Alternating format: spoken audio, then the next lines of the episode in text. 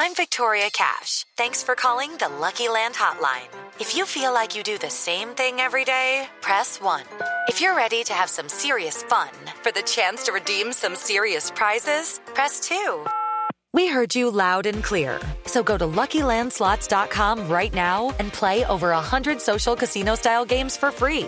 Get lucky today at LuckyLandSlots.com. Available to players in the U.S., excluding Washington and Michigan. No purchase necessary. VGW Group. Void where prohibited by law. 18 plus. Terms and conditions apply.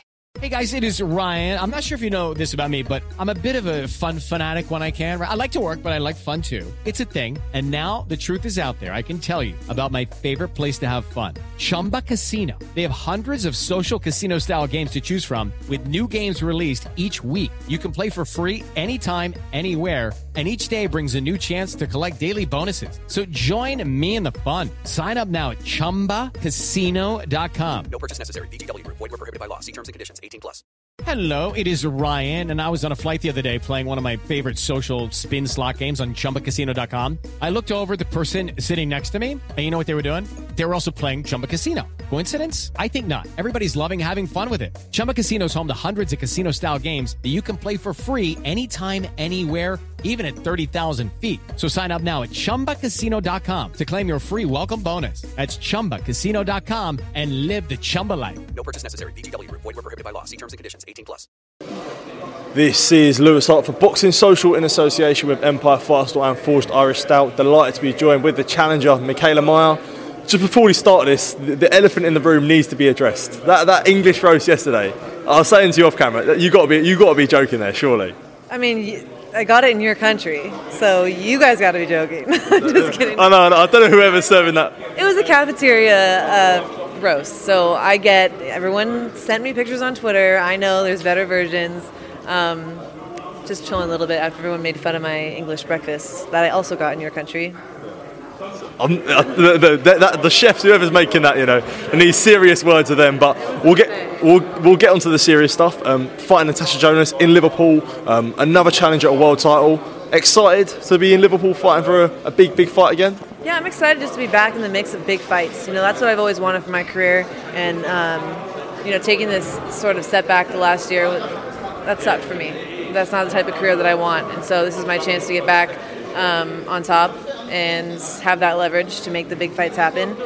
So I need that belt to do it. With your with your two with your two comeback fights in obviously both being one in London, one in Manchester, this one in Liverpool on away soil. Um, is this really what gets you up for it? The sort of the being almost the underdog in a sense from what you haven't been before. This fight, yeah, it inspires me, right? It, this is definitely an inspiring fight, the type of fight I want to be a part of, and I don't really care that I might get booed to death in Liverpool. um, it's not going to bother me. It's not going to phase me because I trust in my preparation. And the second I get into that ring and the bell goes off, all this bullshit goes out the window, and I'm focused on the strategy. Moving up to 147, um, coming up from super featherweight, um, obviously fighting a, bit, a little bit lightweight as well. What was the decision for yourself to move up to 147 to fight Jonas? The plan was move to 135 and fight Katie, but that first fight at 35, I was like, oh, okay, no, this is still a huge cut for me. And Katie was unavailable. So I was like, okay, maybe we move to 40. But then Chantelle was unavailable. And so 47 just seemed like the next, the easiest path for me because Jonas was there, available. She didn't have a schedule already planned out. And she just got the belt. So luckily she was game and we made it fight, made it happen. Absolutely. 147. Um, so many times people have about you know you don't want to have a you know you don't want to be having two fights. You don't want to be having that fight on the scale. Then obviously the fight before. Do you feel like you were guilty for that before? You were in training camps. You're so focused on making the weight and things like that. You're almost having like a fight on the scale before you even had the fight. So no, I think the problem with me dieting down to 130 was that I had to do it over 10 weeks. So I was constantly on a calorie deficit. So here I am running, lifting, sparring, training, and then not really reaping the benefits of all my hard work, right? Because I'm not, I'm just continuing cutting that muscle and dieting down, dieting down. So I don't really think you were getting the best of me. Um, whereas now, it was never the fight that was hard. The fight was easy. The weight cut for the fight that was easy. I'd done all the hard work in camp. You know, all the hard work is done in camp, and that was the shitty part. So now I'm enjoying camp a lot more. I can think. I feel like I'm learning, I'm growing, developing, I'm boxing better, um, and refueling so that I can be stronger in the ring. I was going to say that. Do you feel like when you know for this camps where you're not focused that much on the diet, but you're actually focusing on the boxing, actually the drills, the fundamentals, and, and the game plan much more as opposed to sort of all the diet and the other things that go into it. Your your mind is a little bit more straighter in a sense. My mind is a lot sharper in the gym, especially sparring. You know, I'm sparring 12 rounds, no problem. Like just 12 three-minute rounds of cycling through opponents. Like I feel, and I'm still seeing. I'm still like looking and seeing and thinking those whole 12 rounds. So um, I feel a lot better, and that's just that's just good for my IQ. I feel like my IQ is growing, and I'm just outgrowing those two minute rounds. I don't spar two minute rounds in the, in the gym. So we're talking about the sparring. Has it been a lot more heavier sparring, sparring heavier people? Has that been the case for you? Um, not necessarily, because I feel like I've always done that. I've always gone up against bigger people. Um, you know, as it gets closer to the fight, though, you might have to turn down some of my sparring partners who might be too small because you do want to get used to the heavy, the body, the heavy body, right? Um, but for the most part, I spar all different sizes girls, guys, big girls, tall girls, stocky girls. I get a little bit of everything. Absolutely, and just the last one from me. Obviously, former opponent yours, Alycia Baumgardner, did have a failed drugs test you know, a couple months ago now. Came out with a statement um, about 10 days ago. What did you make of the statement? Have you read much of it? What are your initial thoughts of it? I think I have the same thought about that statement that everyone else in the boxing world does.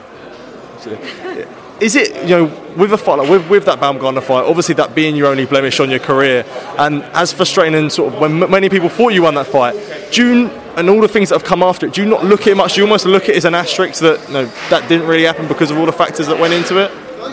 Of what? Sorry. So with all the factors that, that with Baumgardner now, and everyone did think you won that fight, do you not think of that fight much as a loss anymore, in a sense? I don't think um, it really changes anything that happened with me. I mean, I think it's more so all on her because now her whole legacy is in question. I mean, was this something she was doing all along? Um, it just leaves her leaves everything in question, and we, don't know. So she loses a lot of respect in the, in the game. But um, as for me, it is what it is. I've moved on past that. Um, I've learned and I've grown from it, and I feel like I'm in a better position now, especially with being at 147 pounds, and I'm, I'm excited. So, um, you know, I have no regrets. Everything happened the way it did, and I'm fine with it, and I'm happy and moved on. 100% Mikaela, thank you for your time and all the best on January 20th. Appreciate the time. Thank you.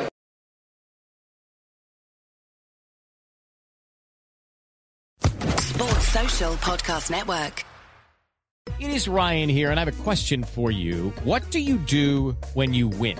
Like, are you a fist pumper? A woohooer, a hand clapper, a high fiver. I kind of like the high five, but if you want to hone in on those winning moves, check out Chumba Casino. At chumbacasino.com, choose from hundreds of social casino style games for your chance to redeem serious cash prizes. There are new game releases weekly, plus free daily bonuses. So don't wait. Start having the most fun ever at chumbacasino.com. No purchase necessary. Group. Void were prohibited by law. See terms and conditions. 18 plus.